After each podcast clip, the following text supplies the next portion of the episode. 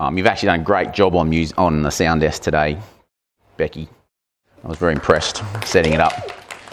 She kind of sorted it all out in due time. Uh, Taylor's gone, but she did a great job with the slides as well. A couple of funny things there with the program. It kind of puts them in the order that it thinks rather than the order that we might want. So sometimes it kind of jumps around a bit, but otherwise it's been pretty good. So I just wanted to really thank Tim for leading us the way he did, and I didn't even really think of Isaiah 43, but it's a pretty cool uh, chapter, pretty cool verse. And I remember when we all got flooded out at uh, Easterfest that year when Switchfoot were playing, and the whole thing flooded, and we were knee deep. I remember Joe, I just remember that actually saying that verse came to her mind as we fled for our lives through the raging waters, trying not to get electrocuted, while the Switchfoot lead singer was hanging off the uh, off the cages and stuff, singing singing his heart out. Anyway. Um, Thanks, Jon Foreman, I think his name is. Anyway, so this next sermon is number two in our deep water series, and we have talked about this as being our deep water year. And I kind of came up with a couple of clever little titles. So I kind of thought, well, the first one was put out into deep water, and we looked at Peter being asked and his friends to go out into deep water to go and find another catch after they'd been there all night. And it's been fascinating, as Tim said, to see the stories of real deep water and see, as Tim was saying, that kind of paradoxical one, mysterious, cool, and on the other, just flat out scary. So today, we're actually going flat out scary, life threatening, intense. We're going into a deep water storm, which is why I've called it call out. So this first one, or the first one we did was put out. This one's call out. The next one is going to be step out. You can probably guess where that might be going with Peter again. Uh, but this one is call out in deep water. And as we will see, there's probably a very good reason to be scared of deep water. It can be quite threatening, figuratively and literally. I don't know if anyone's been in a storm before out in the ocean, out in the uh, deep water. I had, I had friends that wanted to have an adventure. So, two mates they left Brisbane and decided to sail to the Solomon Islands, and they got caught on the bottom part of a cyclone. And they said it was the most terrifying thing that they've ever been through, and it went on for days and days and days with this small boat just being tossed to and fro, and they didn't actually think they were going to live. So, deep water can be something really, really scary. And I guess we should just refresh ourselves on what our little definition of deep water is, because we're using it as a guiding metaphor, but I don't want it to.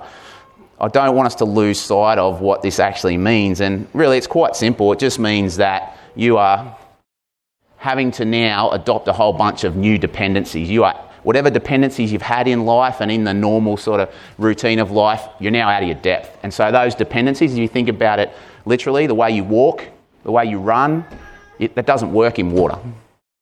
If you try that, you'll drown very quickly. Everything changes. Your whole mode of behaviour, your attitude, once you're in deep water, it has to change. And the true nature, perhaps, of those land based dependencies are shown for what they are when you are in the storm or when you're in the deep water. So that's it. That's really just a quite a simple definition uh, about deep water and thinking through dependencies. So I've taken this year to having this today, if you remember. Today, if you remember nothing else, remember this. So today, if you remember nothing else, but before we go, they've made it really simple today. Uh, do you remember the first one? Today, if you remember nothing else, it was from our Deborah. Oh, well done. March on, my soul, be strong. You have remembered. March on, my soul, be strong from Deborah. You could go back a few weeks, have a listen to that. Listen to Ben's sermons as well, they're all really good. The next one was a little bit longer, which was Guide me in your truth and teach, teach me, for you are God, my Saviour, and my hope is in you all day long. Guide me in your truth and teach me, for you are God, my Saviour, and my hope is in you all day long. That'd be pretty important, I think, for today's sermon as well. But that's Psalm 25 5. Today's is just simply follow me. Not me, Jesus. Jesus said that. Follow Jesus, follow me. That's it. So today, if you remember nothing else, remember what? Follow me. Follow me. Today, if you remember nothing else, follow Jesus. Because what you're going to see is the deep water storm actually brings out all types of followership. We might think we're following Jesus, but once we're in the deep water storm, we actually find out who we're really following or what we're really following. So, I'm going to do a little psych test. Psych tests are important. Sometimes we like to use the antithesis test or the opposites test just to see what we think of certain things. And by using the opposite of something, sometimes we can see the true nature of the thing that we're actually wanting to think of. So we're going to be thinking a bit about faith today in deep water. But before we get there, let's just do a little bit of a warm up to that question. So the first question is the opposite of love is? You sure? Apathy? Oh, cool. So we're thinking a bit deeper. But, but your intuitive thing is hate. Hate. So you know straight away if someone's hating you and if they're showing it and maybe they're cruel to you and all that kind of stuff, that is not love. And you know it by its antithesis, by its opposite. The opposite of joy is sorrow, or I put sadness, same kind of thing. So again, if you were to think about sadness, it would actually probably create an absence within you. go, oh, is there something else? And, and like oftentimes when we are sad, we're yearning for something. We're yearning for something else. We, we, don't, we don't want to stay sad necessarily for a long time. We don't want to stay depressed. So again, you can kind of get a bit of a feel of what joy is. The opposite of faith is disbelief, doubt. Any others? Feel like a I'm like pointing. Why am I pointing? Yeah, well, I, I put doubt. My, fir- my first, yeah. my first, my first thought was doubt. Uh, the opposite of faith is doubt. And then as I got into this story, and you might want to just turn there now in Matthew 8 from verse 23, this deep water storm story, I was like, I don't think actually the opposite of faith is doubt. And I'm going to, I think, show you why, and hopefully, without getting all cutesy or anything, just see it for what it actually is, see faith for what it is, particularly in the way it would have been understood in the first century. We've actually got a lot of good scholarship now that even the reformers didn't have in the, you know, the time of the Reformation. Martin Luther, John Calvin, all those guys, they didn't even have some of the documents we have today, i.e., the early church fathers, not in their current form anyway. They didn't have the Dead Sea Scrolls. Um, and what we found is by looking at literature from the first century, we suddenly get a really fresh understanding of perhaps even these most basic fundamental words like faith, which is pistos in Greek. So we'll just hold that for a minute. Uh, and we're going to go into, like I said, I'll hold that thought. We're going to go into Matthew 8 23. We're going to go to that passage, and I think most of you would be there. And whether you're looking at it on your smart device or your Bible, you'll probably notice there's a lot of textual headings in this chapter. Have you seen that? Like little chunks of text, headings. What I encourage you to do from time to time, if you can, is get another version that doesn't have all the textual headings. The textual headings are, are, are very good and they're helpful, but oftentimes they can disrupt the flow and they can disrupt what is being intended by Matthew in this case, or Mark or Luke or, whoever, or any of the other writers, because of these pericopes. These are just textual chunks. Um, they're not inspired, those textual chunks, in, in, as the headings are not inspired, is what I mean. The rest of it is. And so, as we think about this question, what is the opposite of faith? We're going to ask the question, what is the opposite of faith in this story? Now, if you look at 822, and you can even put, if you've got a little textual bit, put, put your finger over it. Put your finger over the heading between 822 and 823. What do you see? What do you see just above before they go into the storm? You see, what is it? Follow me. What is the one thing we're going to remember today? Follow me. Follow me. So it's not just Adrian's words. It's Jesus saying, Follow me and let the dead bury their own dead. And you can go into that story another time. But if you roll back the scriptures, if you were to scroll up, you can even quickly do it now. If you can find your place again, you'll see Jesus is uh, performing miracles. He's having these faith encounters with leaders and he's confounding these leaders. He's got this dynamic teaching going on. Matter of fact, if you scroll up, you'll see it's what? The Sermon on the Mount. So the disciples have been with Jesus, Sermon on the Mount, miracles, uh, people healed, people coming to Jesus, Jesus teaching with authority. Disciples have seen all that. And then it flows into this story of this man who says, Yeah, I'll follow you. And then Jesus, and then he says, I just got to go and bury my, my, my, my parents or whatever, or my dad. And Jesus says, No, no, no. Let the dead bury their own dead. Come, follow me. So, what's the very next word? If you got your finger over the textual heading. Then he got into the boat and his disciples followed him. Eddie's got it. So, literally, the disciples are following him. It'd be nice, wouldn't it? Like if today, if Jesus showed up, it'd be a lot easier. He could just say to us, Follow me. Out the door he goes. We'll, well, there's no theolog- the- theologizing here. We'll just get up and follow him, see where he goes. He'll probably go to the AMROC. No, I don't know what car he'd go. He might just walk. But you know what I mean? Like we could just follow him.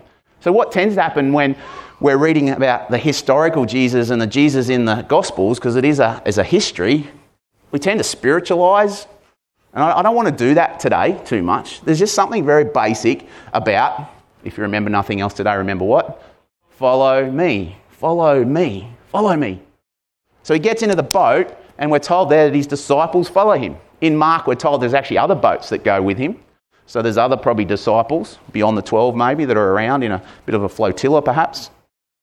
But in 823, he gets in the boat and his disciples followed him. So, so far they've followed him through watching. Think about it. Watching Jesus perform miracles. It's quite comfortable watching. It's quite comfortable being an audience.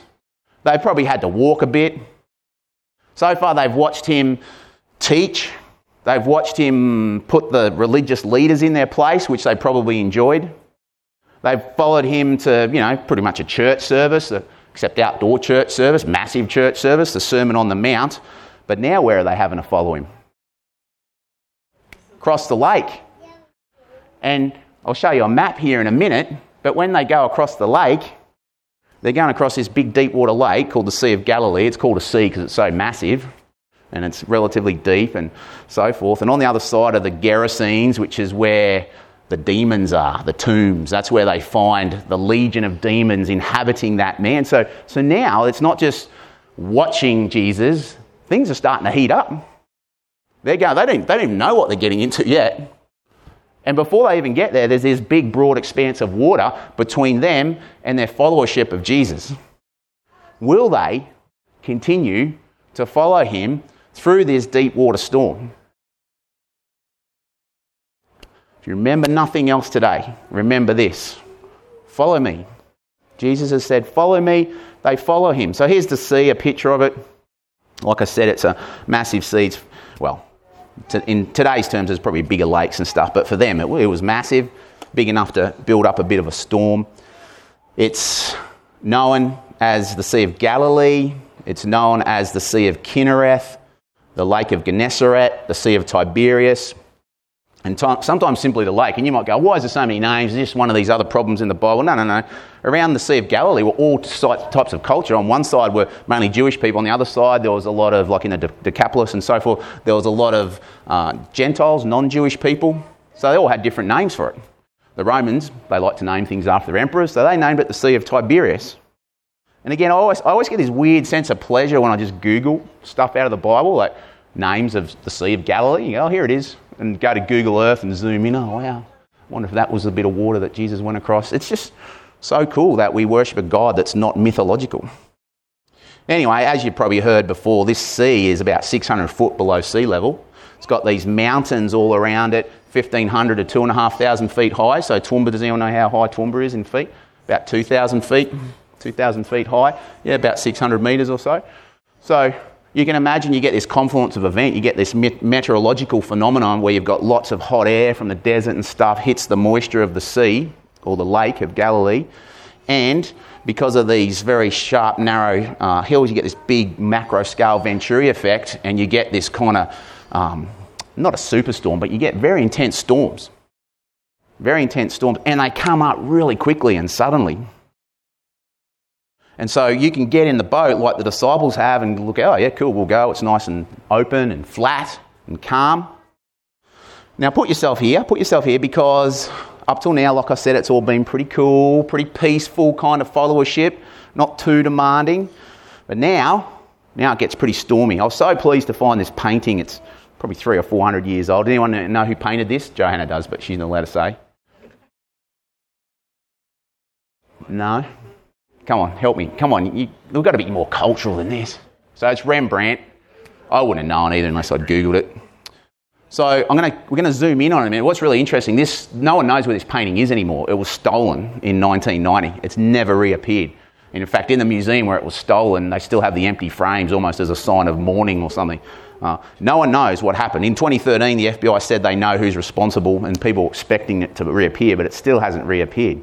Now, what I love about Rembrandt's works, we went and saw an exhibition down in Melbourne, is he's unashamed in his detail. So he, he's the one that did the self portraits as he got older, and he holds nothing back. He could have made himself look regal and imposing. Instead, he just, all the wrinkles are there, you know, the sagging of the face, etc. It's all there. He doesn't hold back. And here, it's not very good on the big screen here. Here, you'll see the same thing this amazing detail. Now, again, he doesn't get everything right. He's, he's painting from his perspective, so everyone is remarkably white. They would have been way more olive skin than that. Jesus, in particular, is very white. But uh, the detail, you can tell he's read this passage, and he hasn't just read this passage, he's really thought about it. I mean, ha- have a look at that. You can kind of see some of it there. Down the bottom, there's a guy vomiting, seasick. You've got, you've got all the, the, the whole spectrum of someone or people that are in an intense situation. You know, the whole fight, flight, freeze thing. You've got it all there. You've got the fighters. They're all just like fighting the sea. They're like bailing out furiously, trying to pull the sails down.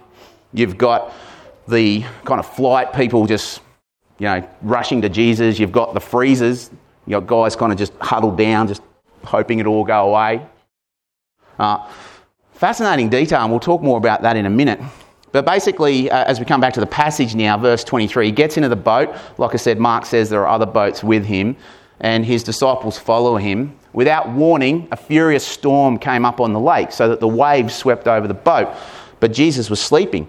And the disciples went and woke, woke him and said, Lord, save us, we are going to drown. So I'll just zoom in on some of these faces. And you see a bit of fear, but I reckon you see something else, which I think Rembrandt is spot on. What do you, oh, it's probably hard for you to see there. It's a bit of anger. Like, look at Jesus' face. It's almost startles, like, are you about to hit me? And you think, what's that about? Now, you have to understand that in a storm, have you ever been in a storm on the land? So, say, would I still, without amplified audio, would I still be talking in a normal voice like this? No, you have to yell.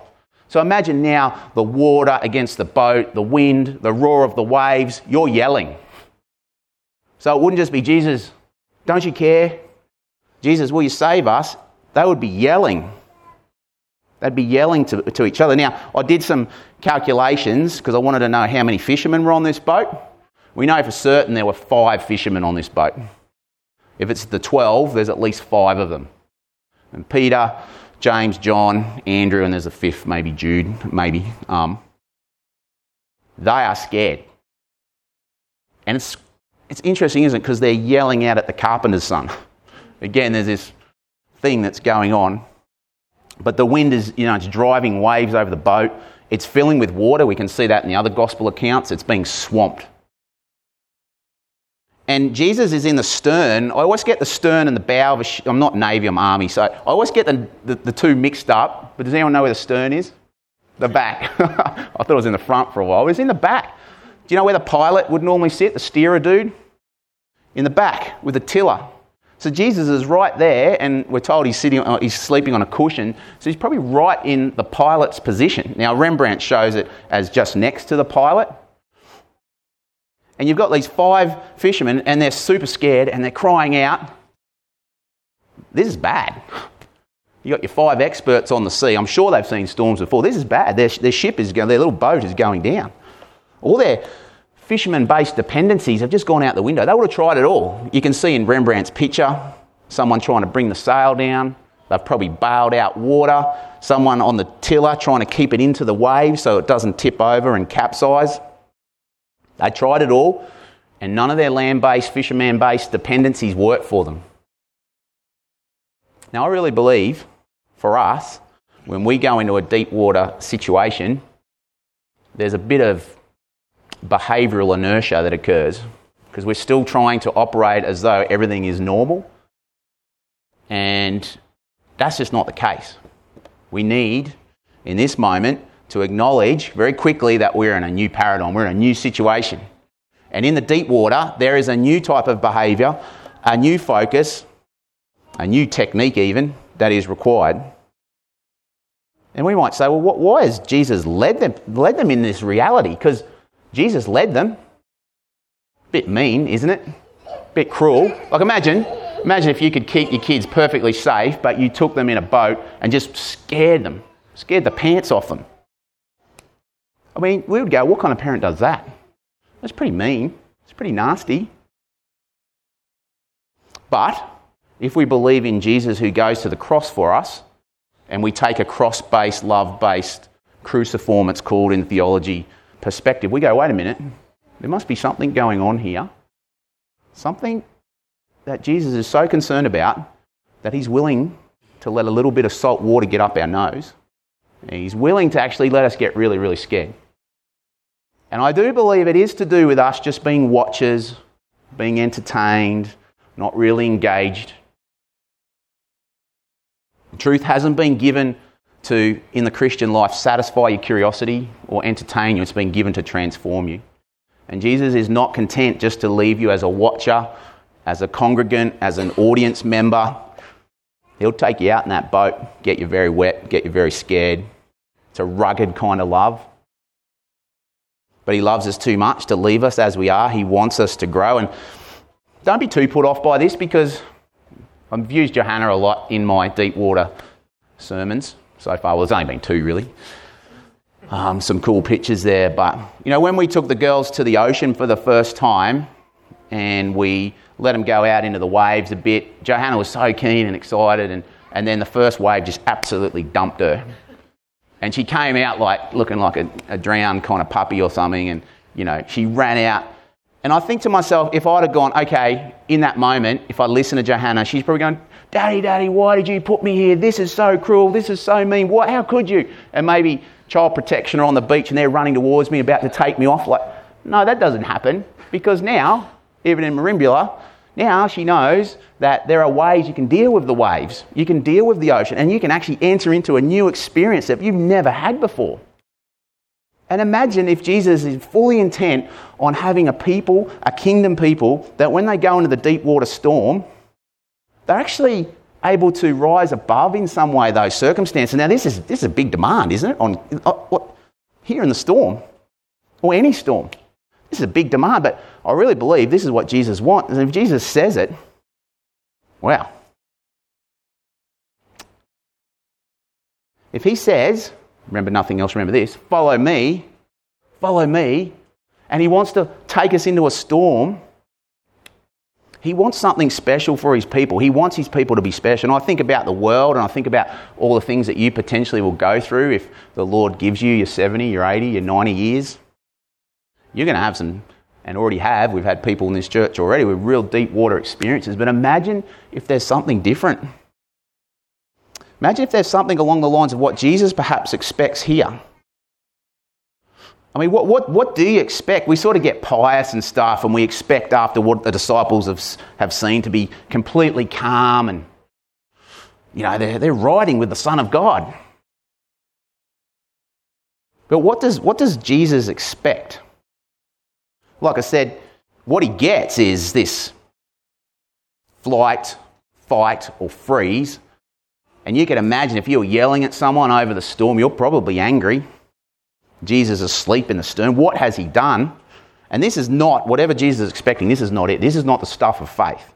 Because we know, because he's about to rebuke them. Angry faces, scared faces. But you look at Jesus' face here, and again, it's intriguing. It's, it's almost like he's startled. It's got me interested. It's not necessarily biblical, but I bet there's what?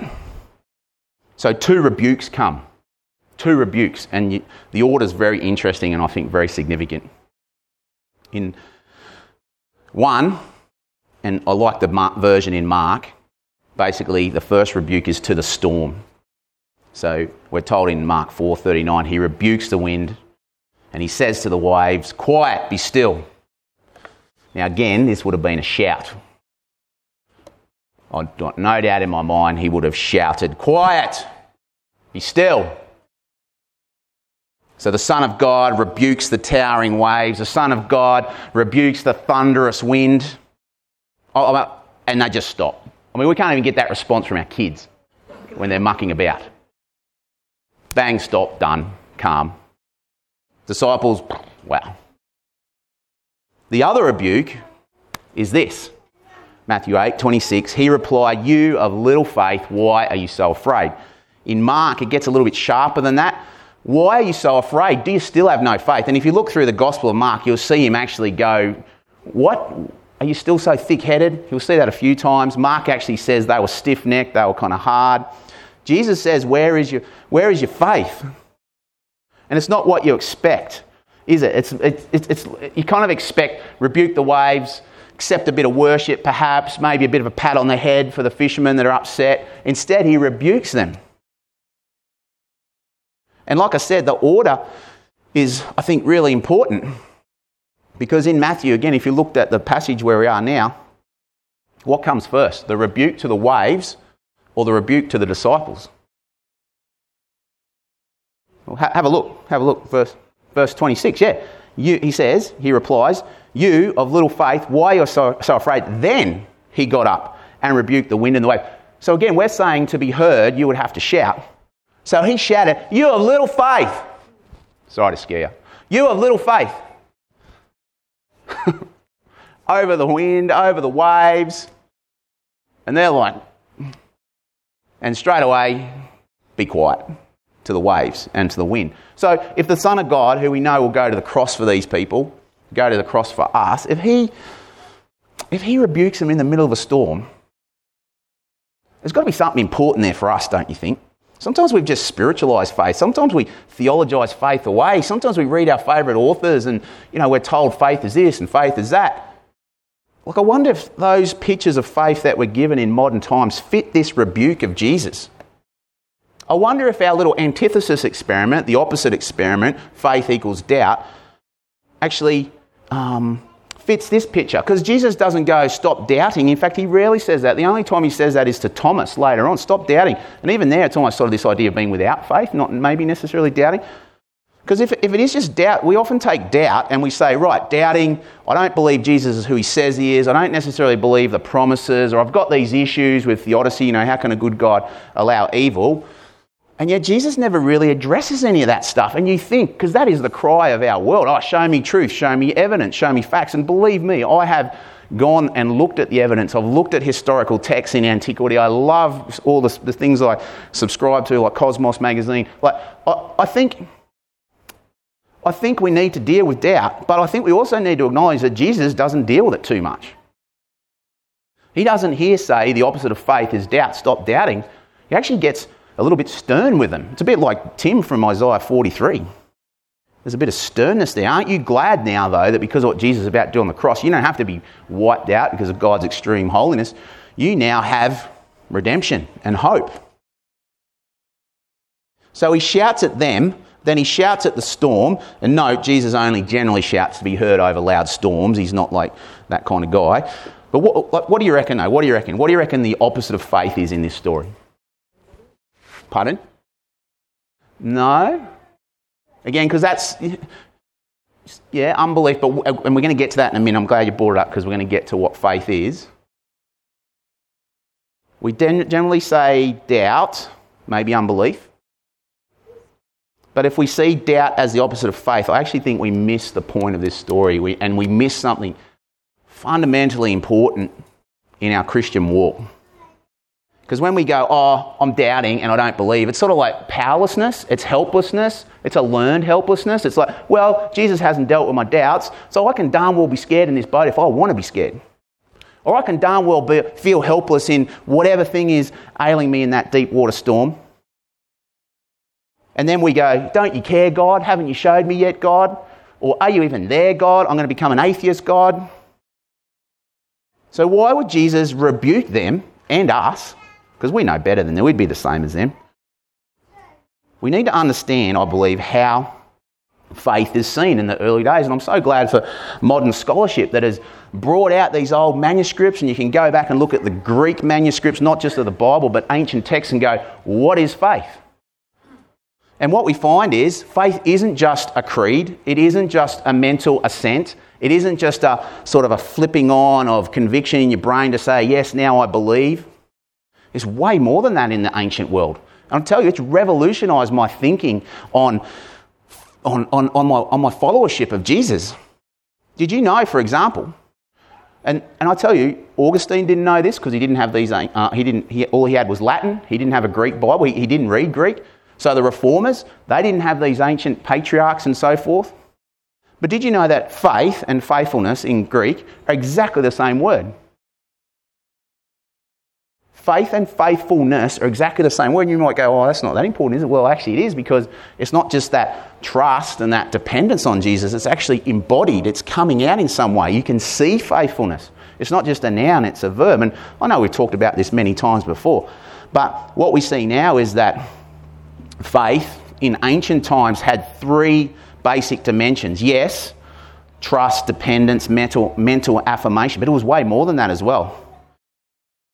It was professed con- confession to Jesus as the cosmic Lord and enacted loyalty through obe- obedience to Jesus as the King. So, a scholar called Matthew Bates has brought this to our attention.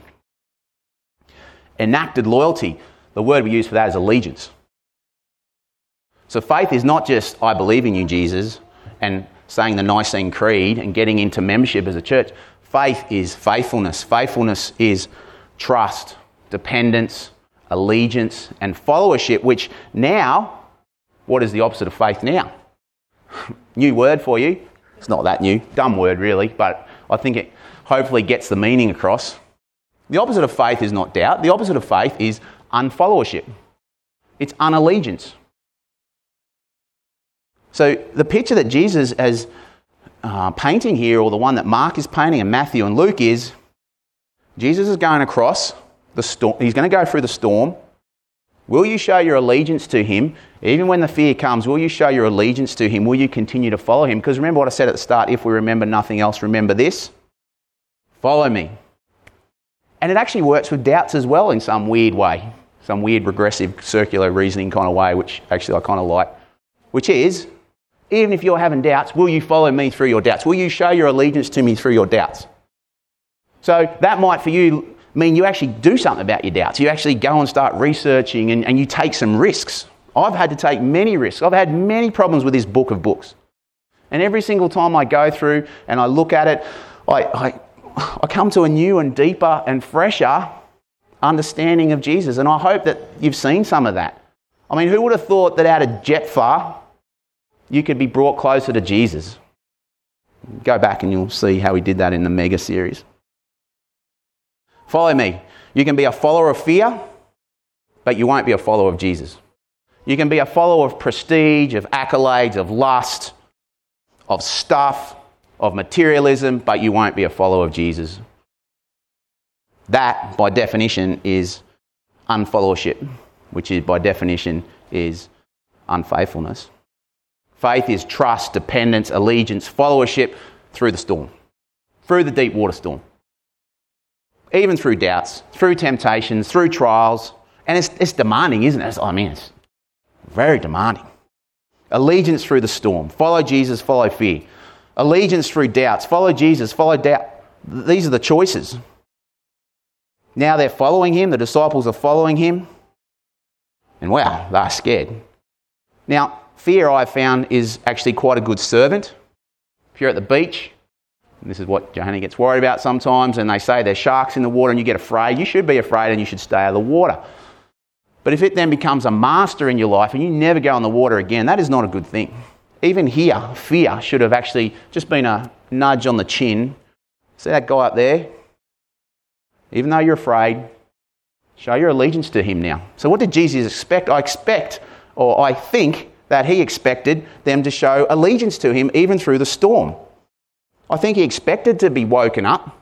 I, expect, I, I think he expected to be kind of shaken, but I don't think he expected to have people angry at him and like thinking they're about to die. And I think they expected that no matter what, even if that ship went down, if he was the Son of God, he could raise them up and resurrect them. Same, same in our storms.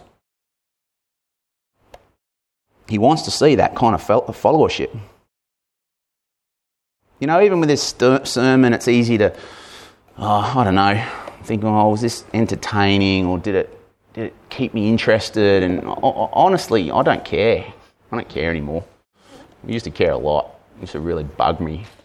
It used to bug me and I'd show up and there's not like, you know, everyone here. And I, I just don't care. Like, I'm so thankful that you've come. And I just want you to know that if you hear Jesus' deep water call today, then he doesn't want you to be entertained or interested. He just wants you to be transformed. He wants you to be different. He wants you to be that kingdom woman, that kingdom man that isn't driven along by the winds of circumstance. Yeah, you experience fear, but you know exactly what to do with that fear. You become something special in the world because of that. How much on Twitter is driven by fear? How much are politicians over this, this um, election campaign? How much are they using fear? Oh, the boats are going to come and override us, and terrorists are going to come. Or oh, if, if one politician gets in, this is going to happen. It's all fear, fear, fear. You live in a culture of fear mongering, literally. What about if you're a kingdom person and goes, I will look to Jesus, I will follow him, I will show him my allegiance, I will continue to love my enemies, I will continue to give things up for him, I will continue, I will not follow fear. Imagine if Jesus is willing now, because you think about what happens next in the story. What does happen next in the story? They are completely bewildered by his power. And one day we'll see something like that. We will be blown away by his power and his glory. We sung about it before. But, you know, you think, oh, Jesus was a bit stern. Yep, good, because that was that rugged love that they probably needed. But imagine again if Jesus is willing to take the disciples' unfollowership to the cross with him. You are so well covered now because you can trip and stumble, fall, have you kind of moments where you get really scared and maybe even get angry at Jesus or decide you're going to be an atheist for a while or something like that. But because of who Jesus is, while you are faithless, while you do not show your allegiance, he is faithful. That's what we're told in Timothy.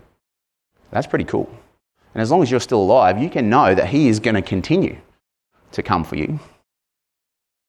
So he's taking the disciples' unfollowership to the cross. We know Peter's about to trip, stumble, fall in really bad ways, but we also know that Peter gloriously makes a comeback, that's another story. But think of them in the future Peter the denier, then the super preacher.